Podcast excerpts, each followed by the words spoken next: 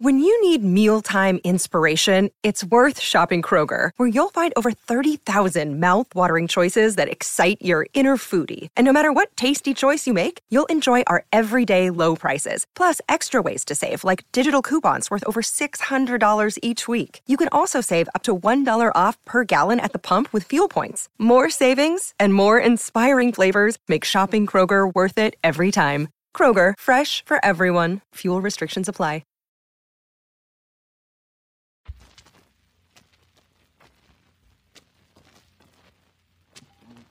Good evening, ladies and gentlemen. This is Charles C. Shaw speaking. KTSA is honored this evening by the presence in our studios of two great men the Honorable H.G. Wells, world famous British historian, author, and student of world affairs, and Mr. Orson Welles, the genius of stage, screen, and radio. This is the first time that Mr. H.G. Wells and Mr. Orson Welles have appeared together. In fact, they met for the first time only yesterday here in San Antonio. But this is not the first time that their names have been linked. Two years ago, Mr. Orson Welles adapted Mr. H.G. Wells' book, War of the Worlds, for radio purposes, and you know the rest. Revising the story somewhat, Mr. Orson Welles depicted an invasion of the United States by men from Mars. Although he explained it numerous times during the program that it was fictitious, the country at large was frightened almost out of its wits. Men called radio stations offering to enlist against the Martians. Others were panic stricken. The realism of the production, frightening though it was, was a tribute to Mr. Orson Welles' genius. And thus the name of Wells, H G W E L L S, and Orson W E L L E S, became linked. Mr. H. G. Wells, in the opinion of many, is the world's most famous man of letters. He has come to San Antonio to address the United States Brewers Association, and Mr. Orson Welles is here for a town hall forum address Wednesday. In this meeting of great minds, I feel rather inconspicuous, and the less I have to say, the better you listeners will like it. But first, could I interest you gentlemen in a discussion of Mr. Orson Welles' broadcast of Mr. H. G. Wells' book, The War of the Worlds? You're turning the meeting over to us, sir? I am for the moment. He's turning it over to us. Well, I've had uh, uh, a series of the most delightful experiences seem to, since I came to America. But the best thing that has happened so far is meeting my little namesake here, Orson. I find him the most delightful uh, uh, carrier. He carries my name and an extra E that I hope he'll drop sooner or later. See no sense in it. And uh, I've uh, known his work before he made this sensational Halloween uh, spree. Are you sure there was such a panic in America, or wasn't it your Halloween fun? I think that's the nicest thing that a, that a, man from England could possibly say about the men from Mars. Because uh, uh, Mr. Hitler made a good deal of sport of it, you know, and sp- actually spoke of it in the great Munich speech, you know. And there were floats and Nazi parades much showing. else to say. That's right. There isn't much else to say. And it's supposed to show the corrupt condition and decadent uh, uh, state of affairs in democracies that the War of the Worlds went over as well as it did. I, I think it's very nice of Mr. Wells to say that uh, not only I didn't mean it, but the American people didn't mean it. I think that- was our impression in England. We had articles about it, and people said, Have you never heard of Halloween in America when everybody pretends to see ghosts? yes. Well, the uh, there was some excitement caused. I uh, really can't uh, belittle the amount that was caused, but I think that the people uh, got what- over it very quickly, don't What you? kind of excitement? Mr. H.G. Wells wants to know if the excitement wasn't the same kind of excitement that we extract from uh, a practical joke in which somebody puts a sheet over his head and says, boo. I don't think anybody believes that that individual is a ghost, but we do scream and yell and, and rush down the hall. And that's just about what happened. That's that's a very excellent description. of You, you aren't quite serious in America yet. you haven't got the war right under your uh, chins, and the consequence is you can still uh, play with ideas of terror and conflict. You think that's good or bad? It's a natural thing to do until you're right up against it, So it ceases to be a game. and then it ceases to be a game. Now, uh, here's a thought. Some of Mr. H.G. Wells' writings are termed fantastic, and a few years ago, well might they have been conceived such. The shape of things to come, which told of a long internecine war, was such a fantasy. But, Mr. Orson Welles, do you think that it's so fantastic in view of today's events? It certainly is not so fantastic. And the, the one question that Mr. Mr. Wells has uh, spoken of, not only in the shape of things to come, but has uh, hinted at or directly prophesied a, uh, such a state of affairs following a, uh, a wasting war and a return to a feudalism from which uh, the world would find itself again. And uh, today in Mr. Wells's lecture, he said uh, quite the most interesting thing that uh, I've heard in a long time. He said that he commenced just recently to ask himself if there was any reason why mankind should so emulate the phoenix and should so uh, get itself out of uh, its mess. He proposed a couple of, uh, of uh, solutions, but he did admit that there, that there was a possible excuse for a gloomy point of view, and that it would be good to be realistic about it and not to uh, dismiss the gloomy point of view anymore. Perhaps uh, uh, the time had come to look ahead, since the future, uh, Mr. Wells's future, which we've always adored and never uh, really understood, is suddenly upon us. Mm-hmm. And we are living right now in that uh, famous H.G. Wells future, which we all knew about. Now, before we get away from this microphone, tell me about this film of yours that you've been producing. Uh, you're a producer, aren't you? You're That's right. art director, you're everything. Well, Mr. Wells, What's the film called? It's called Citizen Kane. Citizen Kane, yes. Citizen- Not C-A-I-N. No, K-A-N-E, and this is, of course, the kindest Ah, and yes. most gracious possible thing to do. Mr. Wells is uh, making it possible for me to do what in America is spoken of as a plug. and uh, he understands Do this fine old American? I don't understand these words. Yes. Yes. Uh, You understand the, uh, uh, the value, however. Mr. Wells wants me to tell you that uh, I am, have made a motion picture, and he is kind enough to ask me a leading question concerning it. I'm looking forward to it. You're very kind, sir. It's a, it's a new sort of motion picture with a new uh, uh, method of presentation and a few new uh, technical uh, uh, experiments, a few new new uh, methods of telling a picture, not only from the point of view of writing, but of showing it. If I don't uh, misunderstand you completely, I think there'll be a lot of jolly good new noises in it. what do you think? I hope so. There are a few jolly good new noises are what the motion pictures could, sta- could uh, uh, well afford these days. I, I hope you're right, and I hope there are some jolly good new noises. I can think of nothing more desirable in motion picture. I'm all for some jolly good new noises. Wasn't it you, Mr. Orson Welles, that um, presented for the first time in modern times plays without scenery and settings in your That's Julius right, Caesar? yes. And they, well, uh, they were not. Well, uh, now, uh, there's no such yes. thing as a play without settings because there's got to be something behind an actor, and you've got to look at something. Very simple settings. I, I had an extraordinary experience once. I saw uh, um, Ellen Terry son. What was his name? Ellen Terry's son. Yes, you mean, his uh, production of Hamlet. you mean Gielgud? Berryman. Uh, no, no, no. Gielgud is a relation of the Terrys. no, no. Um, Then- never mind his name for the moment, but I saw Hamlet produced in Russian in Moscow. Oh, the Stanislavski production with it. No, the... no, the.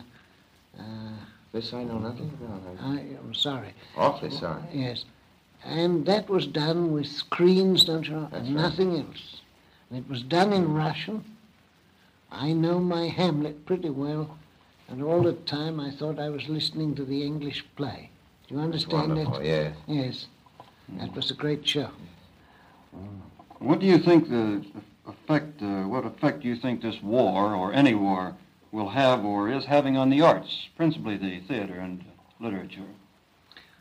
Well, now, in a country that is fighting hard, as Britain is doing, the arts go into a temporary rest. Uh, they, but I think if we come out of the war, then there will be a great renaissance because we shall have a greater sense of reality, less uh, respect, don't you know, for tradition and the uh, old-fashioned way of looking at things.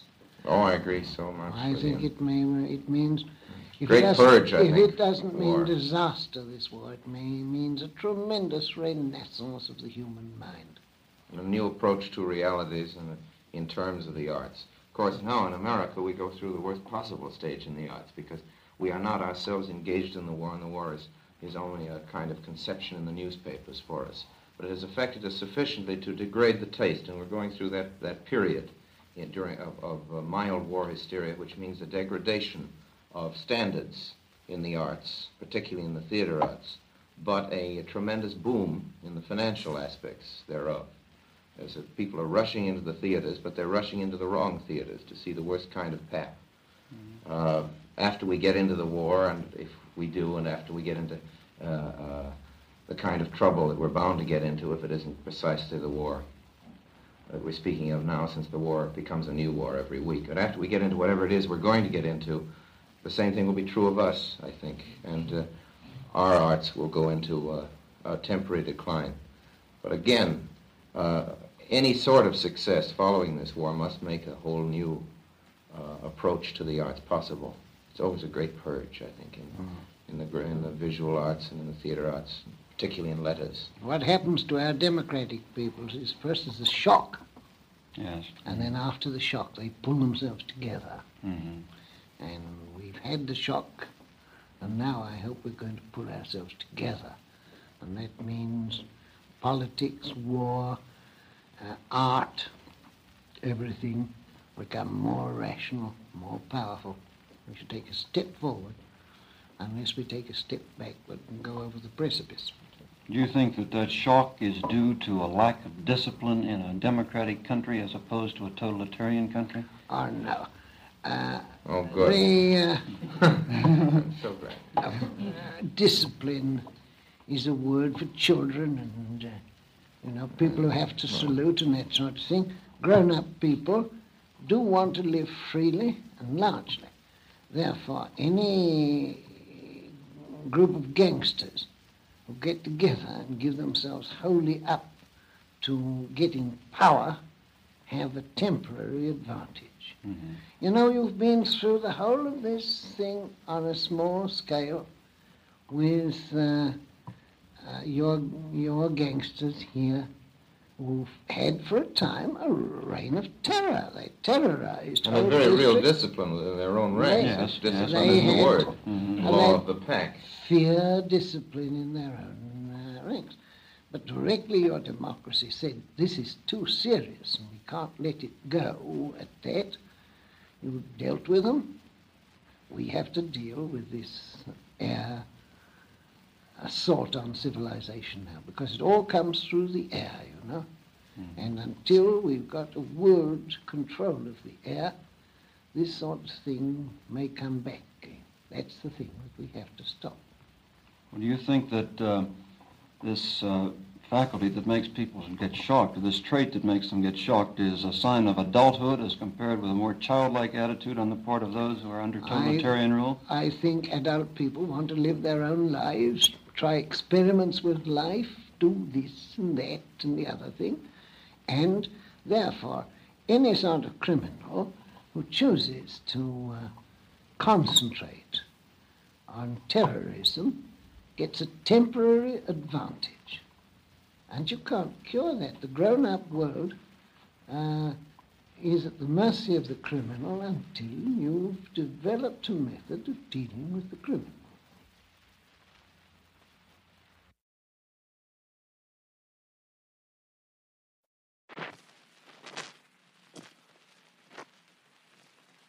But a method can be developed.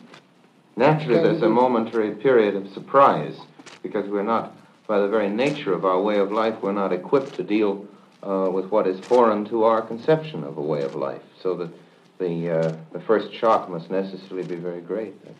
If you have a happy village of people doing this, that, and the other thing, and you get a dangerous lunatic who begins to go about terrorizing the whole village, it's a great nuisance, but you have to pull yourselves together and suppress that lunatic. That's what civilization has to do now. And for a moment, speaking of your business of the shock, for a moment, of course, there is a everybody is merely appalled. And, uh, and, and during that period of, of, uh, of uh, mere uh, shock and mere terror, uh, the criticisms against democracy sound very valid indeed. But uh, we know that uh, Mr. Wells's community is going to uh, pull itself together and going to deal with this lunatic. Well, do you think, Mr. H.G. Wells, that Britain's reverses, early reverses, may have been due to that initial period of uh, shock, and that now they're over it? I think that our people could not believe that a whole nation could grow, grow so mad as the uh, Nazi socialists did. And therefore they said, poor dears, they must be dreadfully distressed about something. Give them something. Appease them. What is the trouble? But you see, the more they appease, the more frightful the attack. Because you can't appease paranoia. Every, every uh, psychiatrist uh, uh, in the world, in any court of law, can tell you that the way to deal with paranoia is not by appeasement. And uh, but we didn't have any psychiatrists in uh, in uh, power politics at the time. We simply had sort of sort of uh, goodwill and uh, futile humanistic. Well, Well, this thing has to be settled now. It has to be. The one dread that I have is appeasement. More, uh, some attempt now to call this fight off before hmm. it's fairly finished. You back up the British because we can beat the National Socialist. We don't want a single American to die as an American soldier in Europe. But don't get in the way when it comes to a settlement. Don't let them off because uh, this has to be a decisive fight. And at Yeah, the yeah. end, we've got to have all the world disarmed so far as the air goes. Because there'll be no peace until there's a complete control of the air by the civilized forces in the world. who do you include as among the civilized nations, Mr. Wells? Well, the three nations that can put over peace in the air at the present time are America, the British system, and Russia. And if you can make friends with Russia, Russia is a very difficult, fickle country, and you may find a lot of difficulty in making friends. But if you can work Very somehow with the Russian, then you can now make peace in the air for all time. Wouldn't you have to appease Russia? Why appease Russia? Why peace? She's I don't got. understand such a question. Well, to recognize No. her conquests What conquests? of What? the uh, Baltic countries and Now Finland? listen. Wait a minute. I didn't- Listen, listen to that. We- English have had a lesson about that.